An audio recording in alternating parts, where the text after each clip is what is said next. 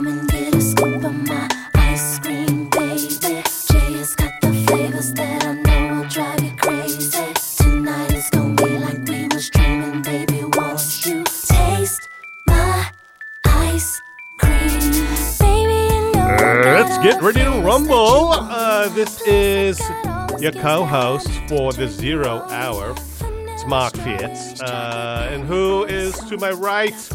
Your host, Christine Chapman. Welcome. Welcome. Do you know what is so awesome today about the call-in, uh, call, the, the call-in caller, about the call-in guest?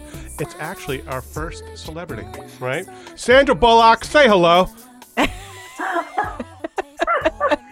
Well, hello there. Thank you, Sandra, aka Katya D'Angelo, for joining the Zero Hour today. And I say uh, Sandra Bullock because holy shnikes! When I first met her, we did a we did a, a Zoom video prep, and she is a dead ringer for Sandra Bullock. It's unbelievable. Katya. well, thank you. Thank you. Hello. Hello. So so okay. going- So can you comment on that? Are you are you told often that you look like Sandra Bullock cuz you do look like her? I I wouldn't say often, but I have been told that before. Yes. Um, by I don't know, probably two or three other people I- have mentioned. I also get uh, Rachael Ray sometimes, which I don't see really much at all. no, I but see think I, see Sandra like- Bullock, not so much Rachael Ray. Yeah, I get uh, Johnny Yeah. Depp a lot, and I get um, yeah, who's that other really handsome, whatever.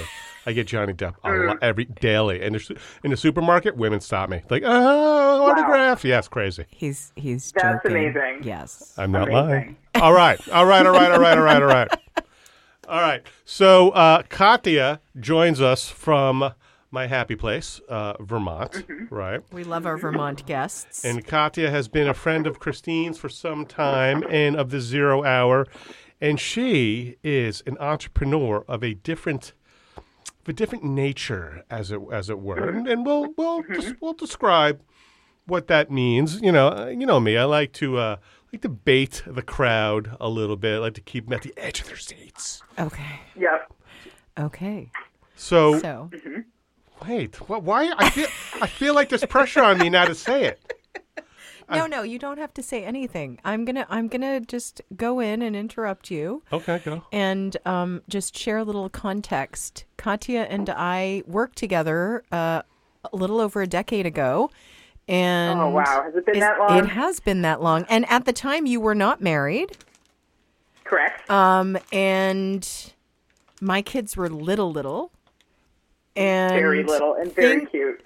and things have changed since. Like a lot has changed because you were living in the Boston area where you're from, and you did end up getting married um, after I got to know you, and I loved going Mm-hmm. to your wedding. But there's also a really cool story around that, um, and and then you left. And so Yeah. I don't really want to get into the zero hour right away because Mark is going to like chop my head off if I do. But um, no, there's there's we- there's things to talk about. For example, let's talk about your husband's name is Chris, right? yes. Yes. Yep. Yep. Christopher. Chris. Is Chris Mm-hmm. in? Is he in the house right now, or is he uh, out laboring? No, he is. He's downstairs drinking a cappuccino and hanging out with the dog.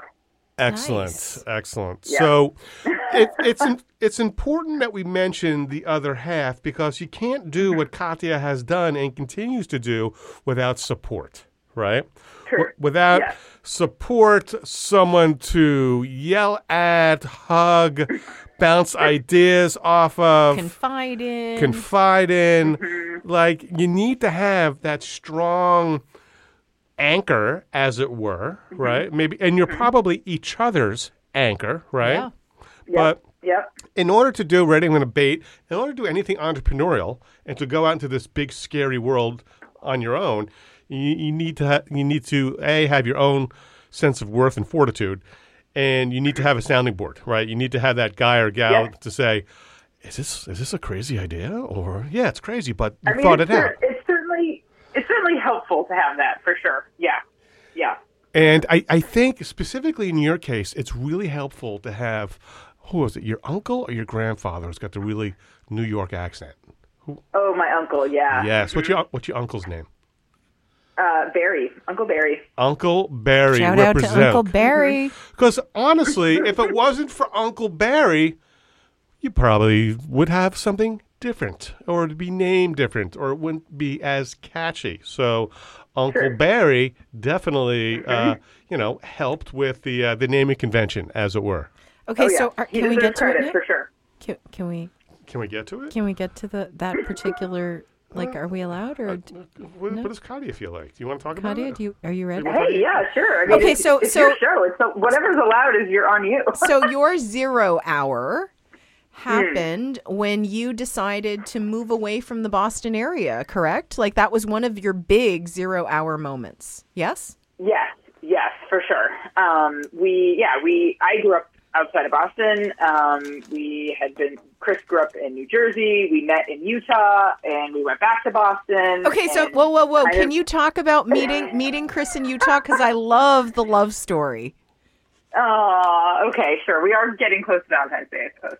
Yes. Um, so Chris and I met at Deer Valley Ski Resort in Park City, Utah. I had gone out there to be a seasonal baker for the Base Lodge Snow Park, and um, and my husband Chris, he had quit his corporate job um, in the uh, government contracting uh, world, and because it was sucking the life out of him, he was working on um, guidance systems for missiles, and that really didn't jive super well with his um, like ethics. and so he like up and quit and said, "I'm going to be a ski instructor for a season out in Utah." And uh, we were both living in employee housing. First year employees uh, are eligible for employee housing because you know you don't know anyone, you don't know the area, yada yada. And so uh, one night, you know, everyone works different shifts. You've got um, the lifties, you've got the groomers, you have the instructors, you have bakers, janitors, like everybody. We all work different shifts. And one guy at the end of the hall decided that he was going to knock on everyone's door and introduce himself and get everyone else like introduced to each other. And so I was at the opposite end of the hall. So by the time there was a knock on my door, there was a whole group of people that I opened the door to, and uh, Chris was one of them.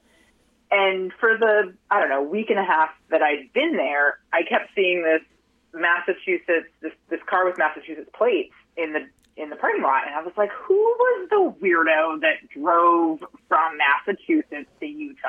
It's your And husband. of course, yeah, exactly. Being from Massachusetts, I was like, I wanted to know who this person was. And so Chris was in the group. We got to talking. Uh, at some point, you know, it, where where are you from? Blah blah blah. And so he was like, Oh, I just moved. I just came out here from Boston. I was like, Oh my God, are you the guy that drove from Massachusetts? and uh, yeah, so then the rest is history. And we um, hung out, and then we took a road trip together. Which you know, if there's ever a way to know if you can be like lifelong partners, oh yes, I'm to aware. Yeah. Take a road trip four months after you met, where you're sleeping in the car together and spending many hours in a confined space. So I, I can share two experiences. One, I used to be in employee housing too when I worked on the mountain mm. in Killington, right? Mm-hmm. And so I know, wink, wink, what goes on in those employee housing scenarios. I am well aware. I have been, I have accessed it. I have been a part of it. All right. So, I no, mean, it's like college. just like college. And then Yes. I took a road trip from Cliffside, New Jersey, to Okay. Homer, Alaska. oh my goodness. Three weeks on the road, and you really get to know the person you are like living with. At one point, Yeah. I, I woke up from a nap. I was I was we were driving. I was in the passenger seat. I'm you know mm-hmm. you know sometimes you're you're waking up. You don't necessarily let people know you're awake, but but you're up. I heard Yeah. him muttering to himself as he was driving. Oh gosh. And I heard what he said, but I wanted him to admit it to me. So I woke up. I go, bro, I'm like, what did you just say? He goes, nothing, nothing, nothing. No, no. I'm like, dude, I heard you. Tell me, what'd you say? And he refused to deny and turned on the radio. I turned off the radio. I'm like, were you doing daily affirmations? He's like, he's, He's like, yes, I heard I'm a good boy. My parents like me. I'm fun. People like me. And I'm Oh just my like, God. yes. We sl- we shortly thereafter arrived in Homer and we Parted ways. Parted ways. Yeah. Wow, that's intense. Wow. yes, That's yes. You get to know the person very well. Yes, indeed. Okay, so then you do this road trip, Yes. and the yes. rest is history. I mean, pretty much. We we came back to Boston because that's you know like where our network was, and after a seasonal job, you're kind of like, okay, what next? And um, we uh, spent the next summer on uh, Lake George doing another seasonal job, and then went back to Boston for kind of permanent, Yep. permanently Yep. um, bought a house. I got a job um, where you and I met, and um, spent three and a half years kind of doing the thing, like doing the commute. Um, and Chris uh, kind of was in the cor- corporate world again, and you know, we had a house. It was fine. We didn't know our neighbors. We didn't. We weren't part of the community. We didn't have kids in the school system, which often helps, like where you meet people. Yep. Yep. Um, and, and you still don't have kind of- kids, right? You you guys Correct. Are not planning children. Okay. Correct. We are child free by choice. Yes. Um, we are dinks, as we're called. Dual income, no kids. Oh my god, Dinks. I love oh that. Oh my god, I didn't even know that. yeah, Love actually, that. we're um, hold on, uh, dink wads. Dual income, no kids with a dog. Oh my god. Damn dinkwad. I love that. Wait, but you have a cat too, so your dink walks also.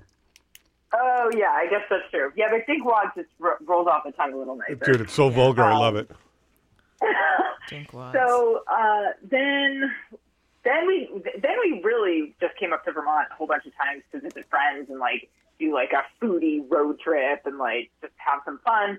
We at one point went to the Vermont Cheese Festival, Yep. which is held every year in the summertime at a you know in a gorgeous idyllic location and um you know you like are basically drunk on cheese thinking oh my god this could be my life every day and we're like hey we could actually move here like people do that People move. um, people do move. Yep, exactly. And uh, we sold our house and moved to Vermont. So shortly was it thereafter. just like, oh, we're gonna move, let's do it, and we're done in like three months, or was this a long progression? Like, how long did it take from we're gonna move to Vermont to we actually move to Vermont?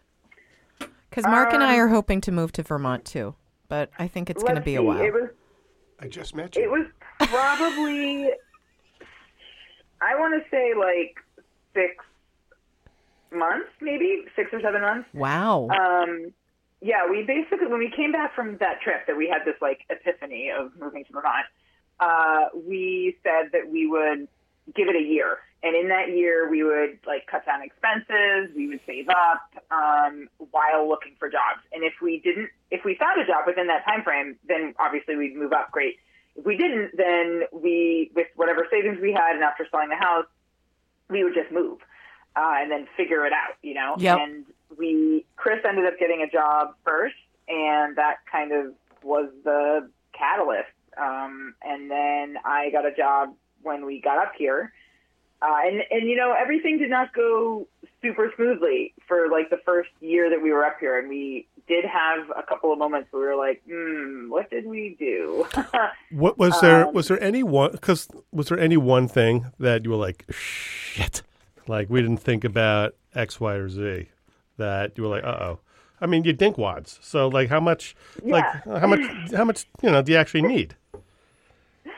Um, I let's see. When we first moved up, we well, no, before we actually moved, moved when we were looking for apartments. Um, a lot of the apartments that we were looking at in Burlington were very uh, college appropriate, but Yes. not really ones we wanted to live in as like Young early- adults. Yeah, yeah. yeah, late twenties, early thirties, and we were you know, we looked at each other a couple times. We're like, um, are we going to be able to find a place to live? Because we didn't want to buy a house because we didn't know where. Correct. You know, we didn't know the area. Yep. Yep. Um, and so we were gonna like we rented, and it was thankfully a friend of a friend who was renting her condo uh, outside of Burlington in a, in a town called Williston that we ended up landing in. So that was a definitely an upgrade from the college apartments that we were looking at. Um, but it was also in a place that was very much like where we moved from. It was a suburb of a big, bigger city yep. uh, with all the box stores and um, lots of kind of sprawl. And we lived there for a year, and we're like, God, this is not what we envisioned. so, um, yeah, after a year there, then we bought a house in Waterbury, which is where Which we is are where now. you are now, right? Yep, yep.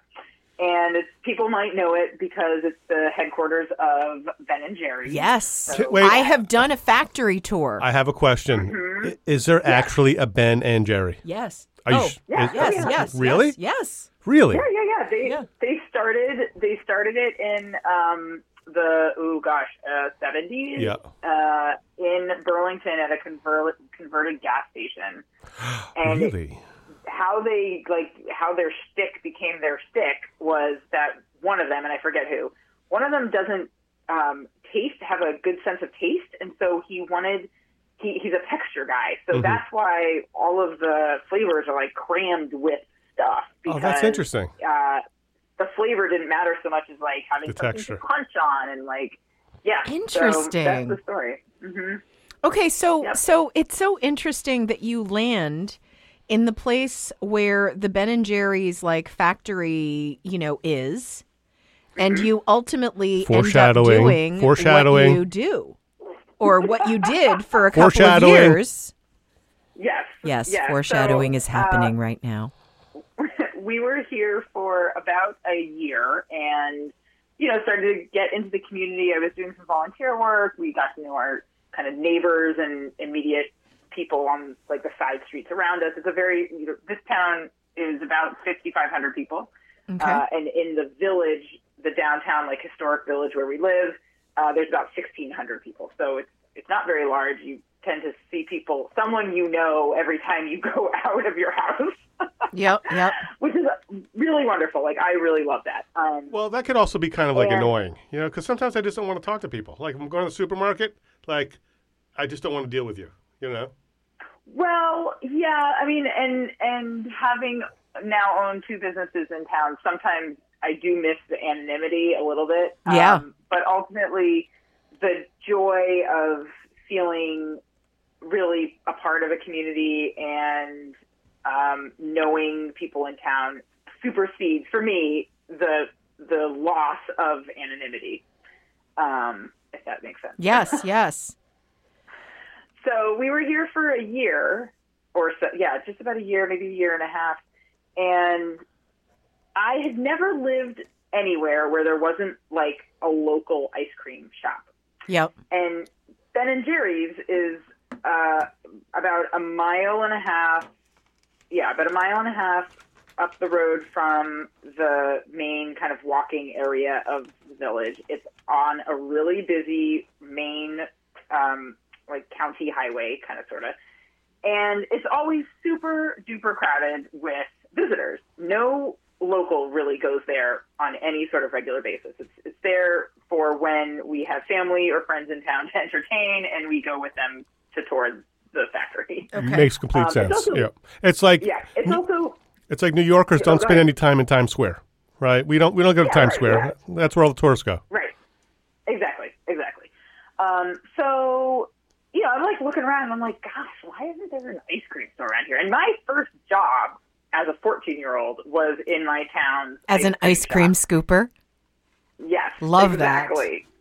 And so, and the, um, the, this is kind of a fun parallel to naming, as we were talking about. Uh, the place that I worked at initially was called the Big Dipper. Like I an love ice cream that. dipper. The Big but then it was dipper. like constellations and stuff like that. Yeah. yep, yep. So that was the first place I worked. And so I was like really missing just thinking of like walk downtown, down you know downtown in quotations, and getting an ice cream. So I started thinking, I was like, okay, well, could I open an ice cream shop? Like, is that feasible? Is there space? Like, how does that work with Ben and Jerry's up the road?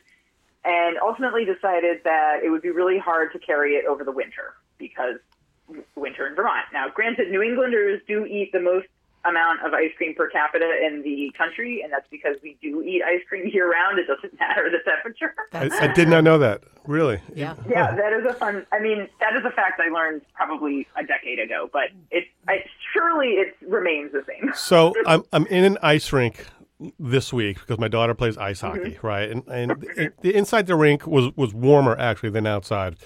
We there's an inter, there's an intermission.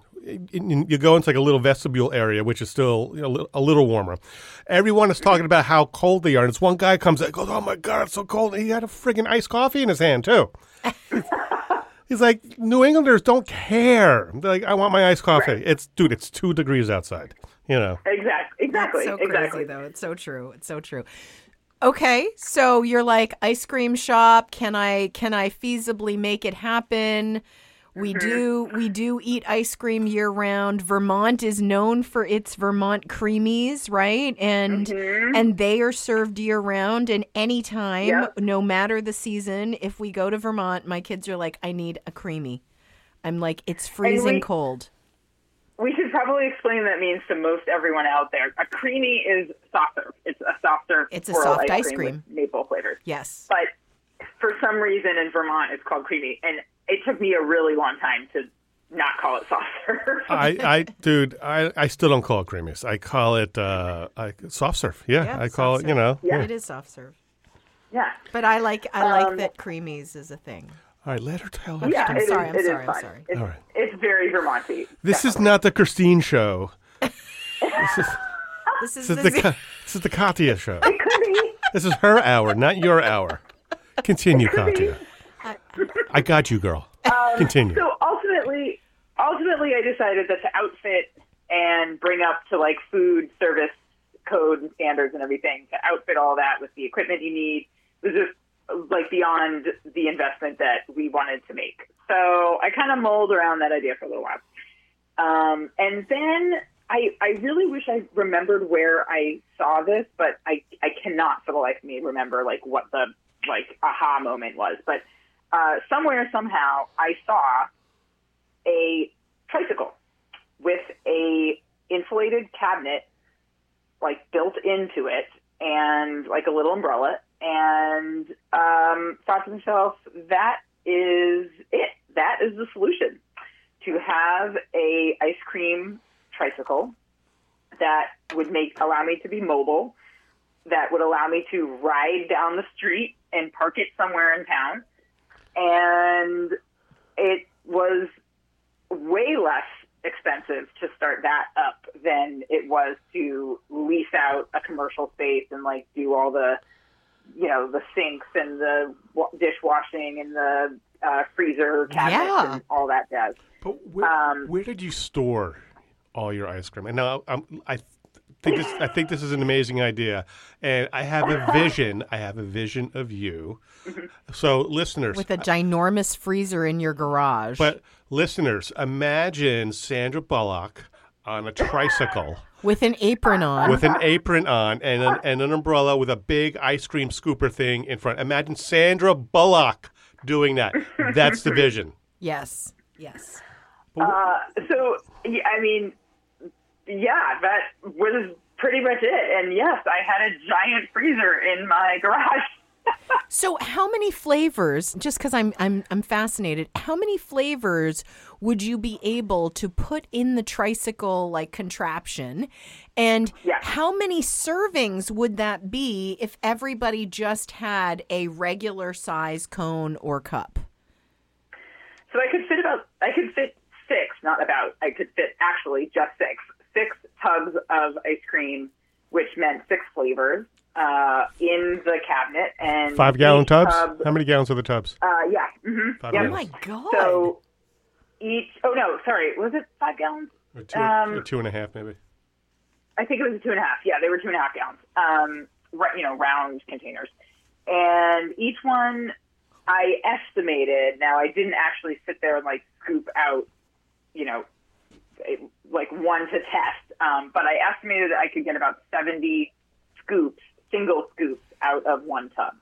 Um, wow. So wait, hang on, hang on. We- Scoops, 70 scoops out of a tub, 70 times five tubs. So that's 320 scoops? 350 scoops. 350 scoops. Yeah, and would, six- yeah. would, would you sell that out in a day? Would you have to go back and get more?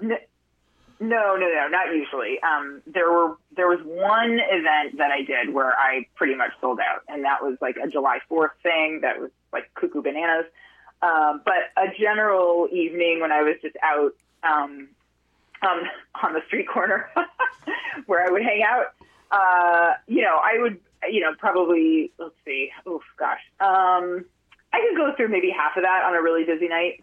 That's crazy. Okay, and then you'd like tricycle back and put it back Mm-hmm. in your freezer and wait for the next day. Yeah. All right, hang on. Let's get let's get to. Uncle Barry, please. Let's get to Uncle Okay. Barry. Let's, Yes, let's yes. slow right, it yeah, down. please. Let's slow it down. All right, this Yeah. is the zero hour show. All right. Katya, can you please tell us about Uncle Barry and how you came up with the name? Because we haven't we Uncle haven't Barry- unveiled the name yet. That's true. That's true. We have not. Um, my uncle Barry uh, was pretty much lived in New York all his life. Forget and has about a it. New York accent. Yep, it's awesome. I love it. And he's also in the marketing, sales, ad world. And so that you know, I've often you know called him up or bounced ideas off of him. And they were visiting.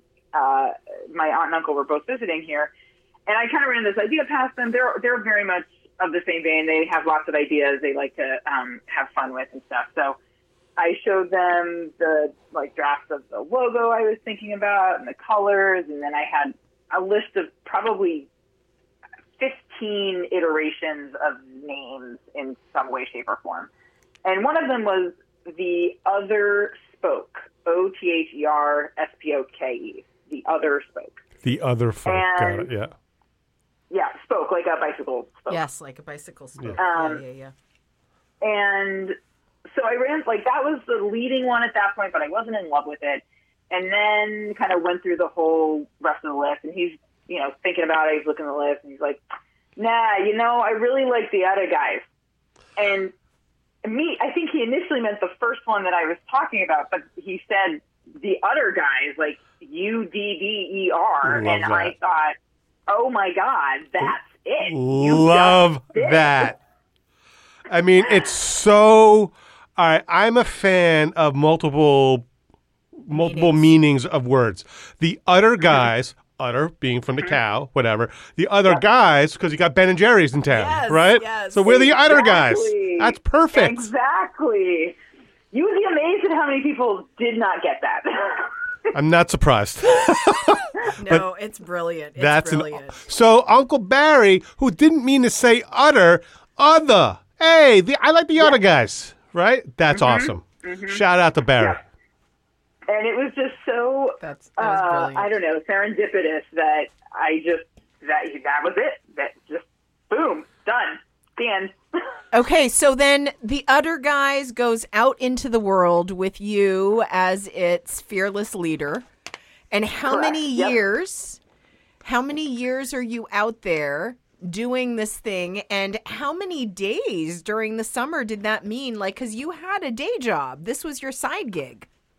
Correct. Yeah, this was my side hustle, and uh, I was out the first year. I was out as many evenings that I could be. Um, I, you know, was super gung ho. I really wanted to kind of make a name for myself, get the brand recognized, uh, and I, you know, I didn't actually know a whole lot of people in town at that point. I knew kind of my immediate neighbors, but throughout the first summer, I really got to know a ton of people, and I had regulars, and it was so much fun. And then all the tourists that were in town, because I was, I was, uh, I asked one of the local restaurant owners if I could camp out, essentially, in his little. He had like a a little kind of driveway parking area that wasn't used as a parking area, and it was highly visible in the main intersection in town and he was all for it. I mean, he he was a very community minded individual and business owner. Did he ask for a cut? And Did he ask for a cut? Did he ask for a cut?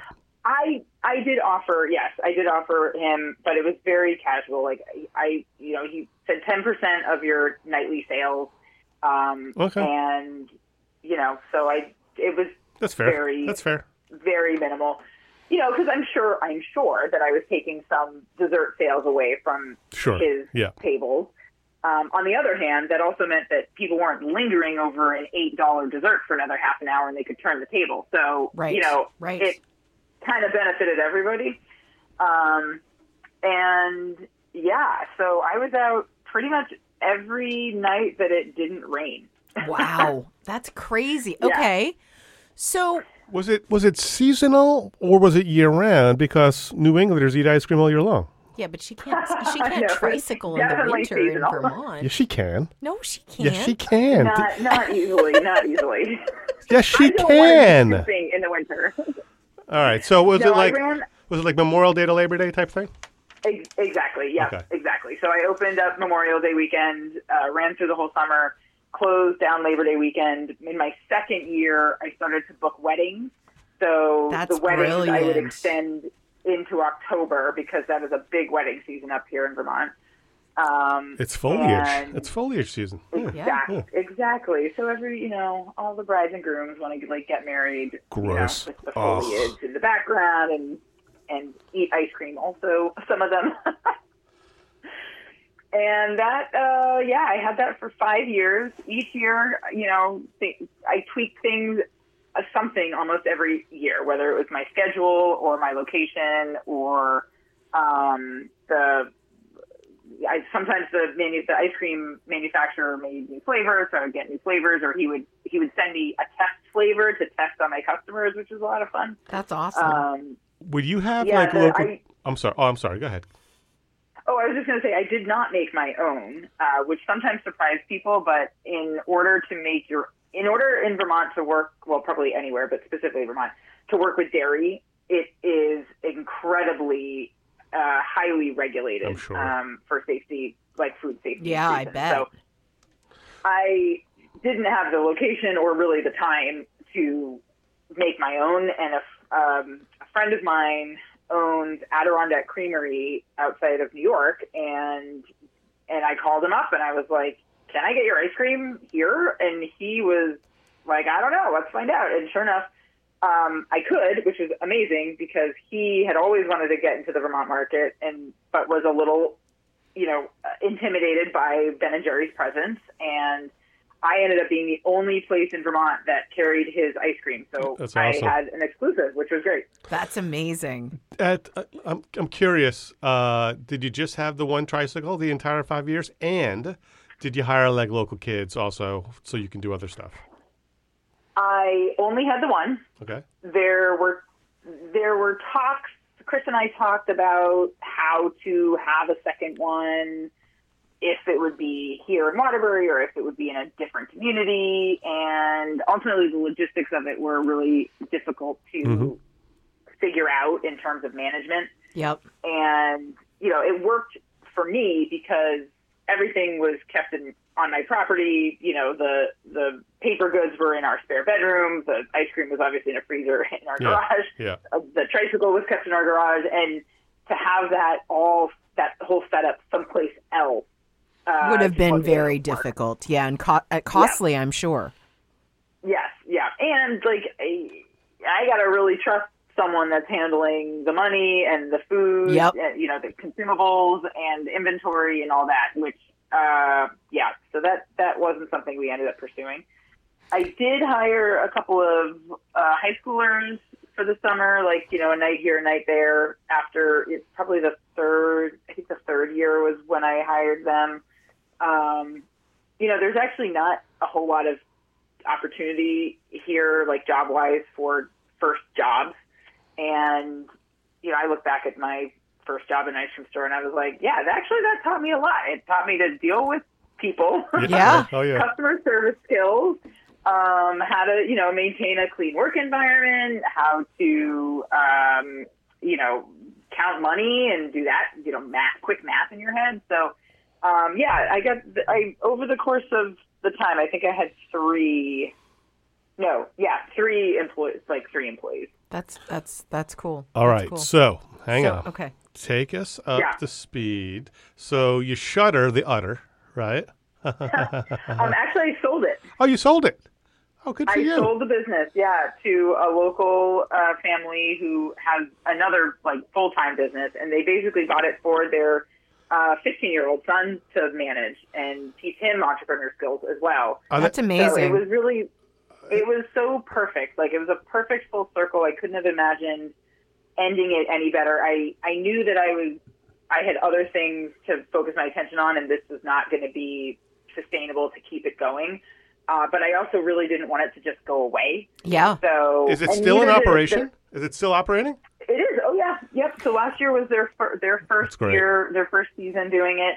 Uh, and actually, it was just they're going on vacation at the same time um, this coming summer. At the same time, there's a big community event, and they asked me to scoop for them while they're away because they didn't want to lose out. So That's uh, I'm crazy. coming out of retirement.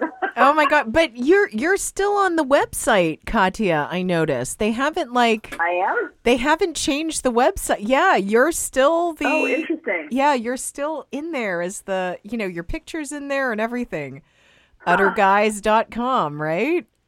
Yeah, the other guy's VT. Yeah. The Um, udderguysvt.com.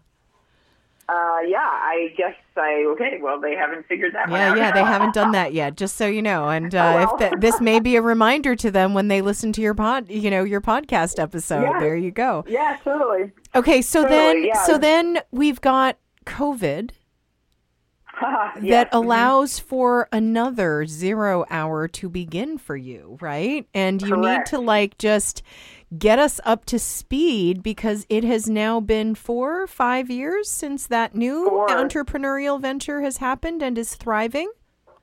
Yes, yes. So, um, about a year after we moved to Vermont, I got a job as a marketing manager for a an adventure travel company, which was awesome. It was the industry that I really wanted to get into. I love to travel. I love to meet new people, experience new cultures, and I really enjoyed. I really enjoyed working for them. We had a great team. Loved it. Uh, then COVID hit, and the travel industry was Non-existent. basically kaput yeah.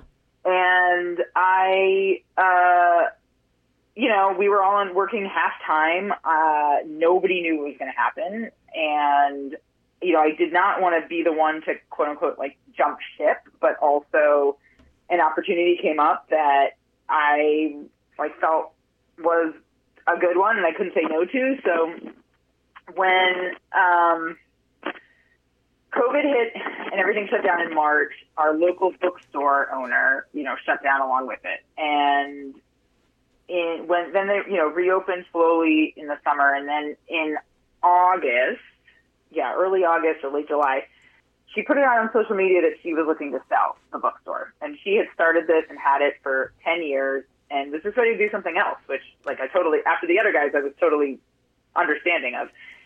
And Chris and I um, initially. Oh wait, actually, I totally forgot. I totally forgot the middle part of this.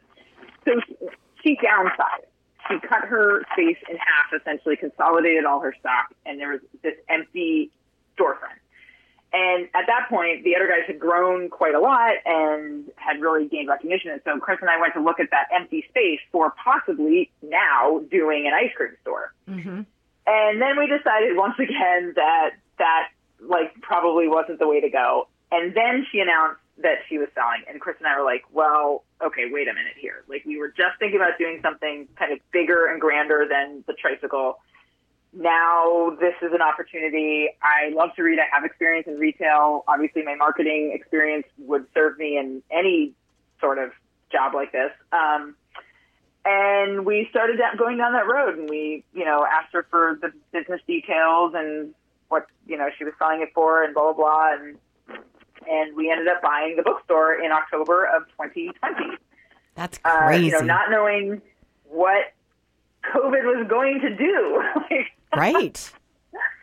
we just kind of put uh I don't know, put good energy into the universe and and we knew that it was some some way COVID was going to like end. Either we were all going to be vaccinated and become immune, or get it and become immune, or um, or we were just going to be like the masking and the social distancing was just going to really be our new normal. But either way, People we were going to come out of lockdown and would eventually buy books.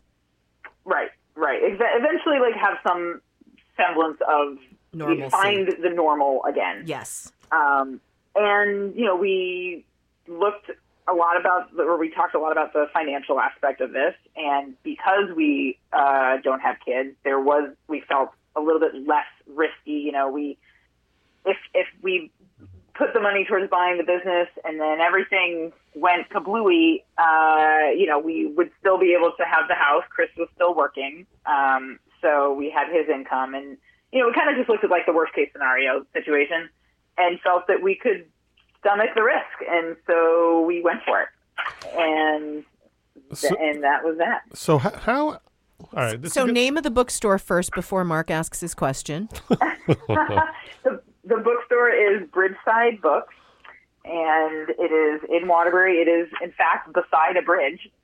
And Do you sell ice cream in it? uh, what was that? Do you sell ice cream in it?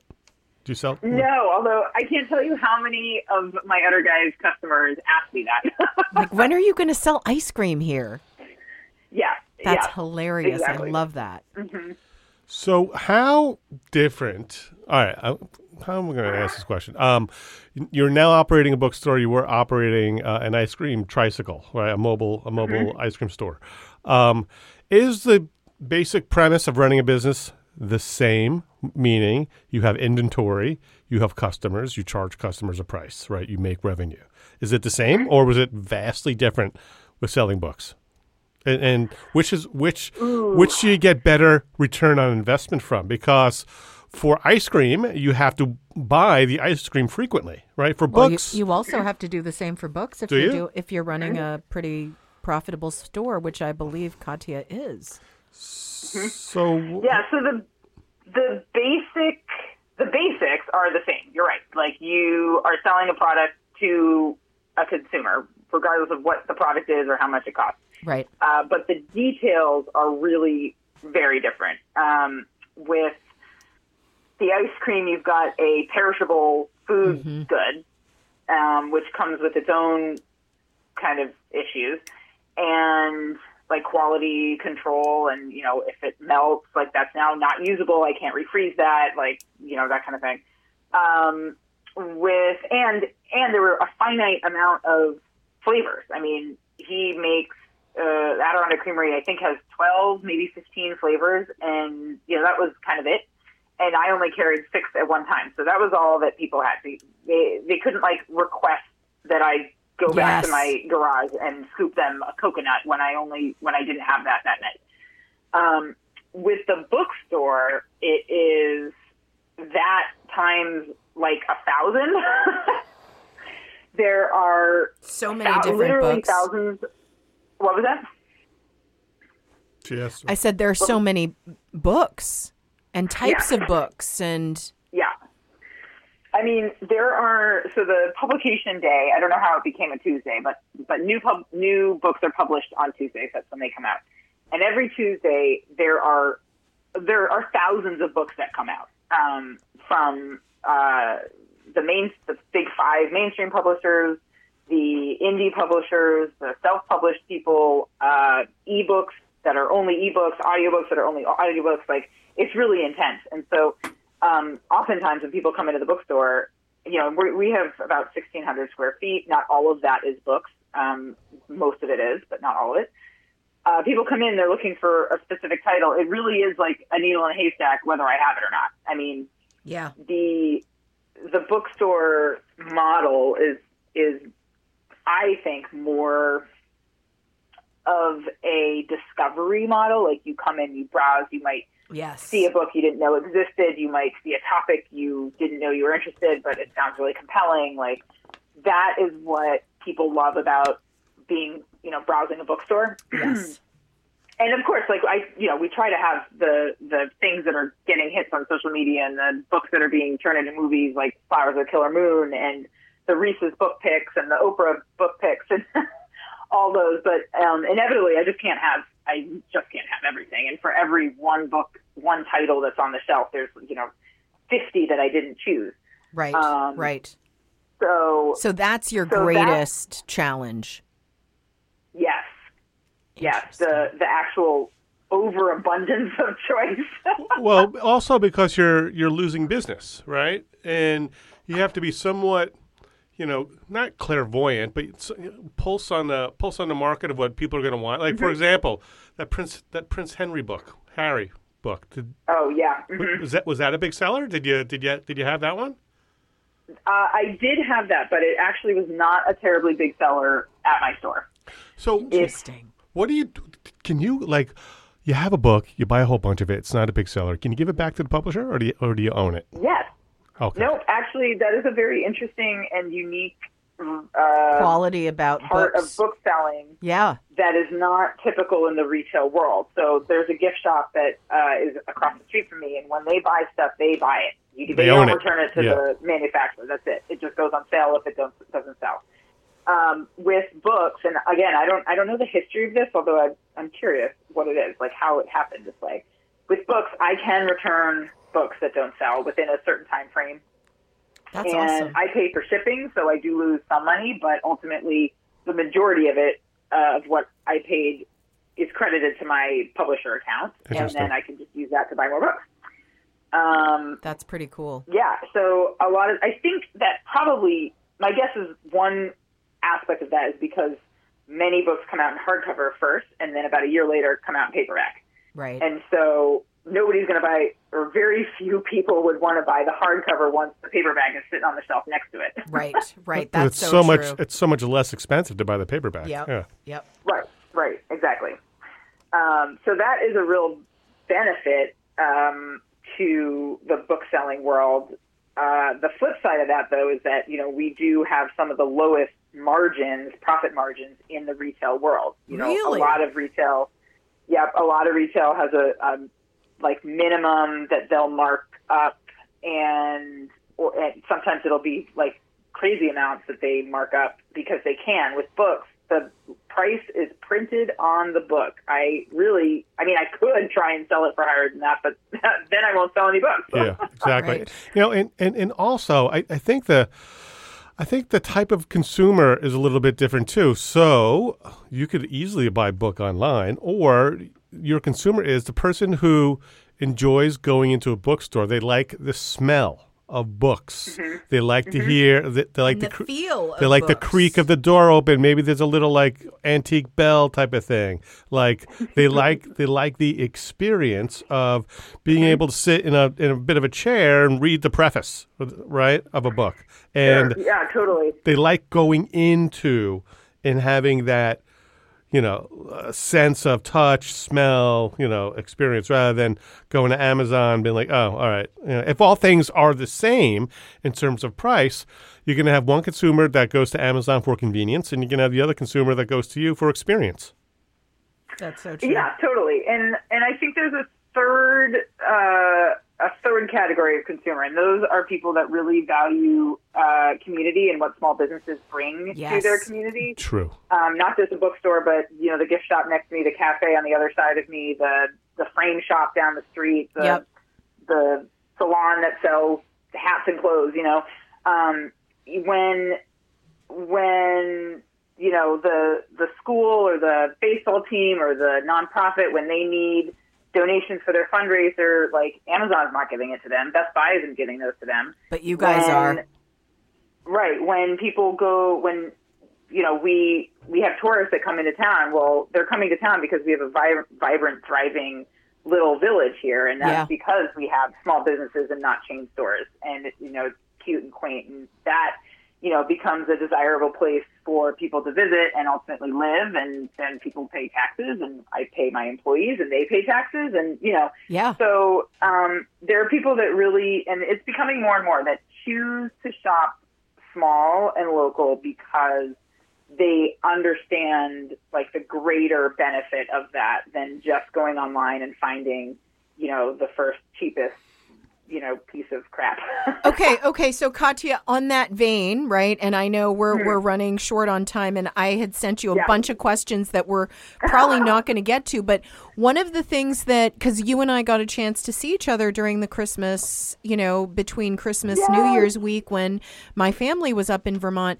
My question at the time was, okay, so bookstores? Aren't bookstores like aren't aren't they losing out to like the the amazons and the barnes and nobles of the world so to speak? Like how do you how do you do in this day and age that is taken up by corporate america if you are a small community bookstore? You're a small mom and pop shop which you are. And you told me something fascinated fascinating. So uh, I hope that what I'm going to say is the thing that I told you.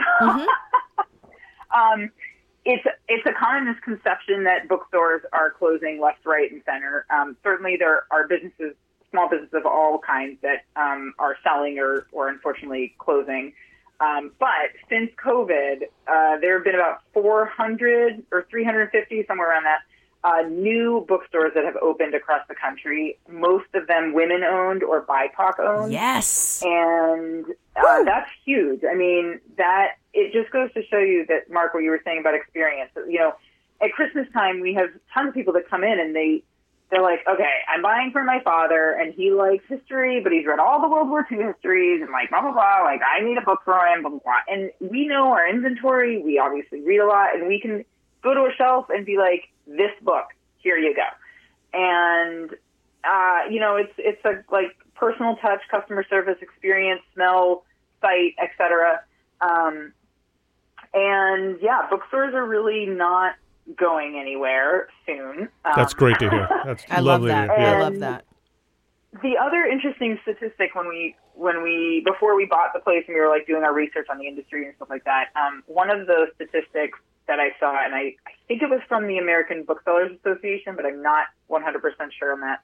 Um, it was showing the percentage of sales that have have been taken from like the Target or taken by Target and Amazon um, from small indie bookstores, and actually Amazon takes more sales from Target, Best Buy, Walmart than it actually than they actually do from indie bookstores. interesting you know, there- it's a similar consumer. If you're if you're living and shopping around near big box stores, like you're probably not already shopping at small local Yep. stores, bookstores, or otherwise.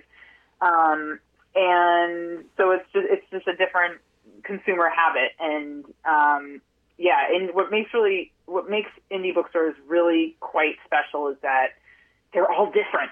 yes You walk into one in Vermont or another in Vermont, and they're they're, going to be, be totally different. Different. have Yep.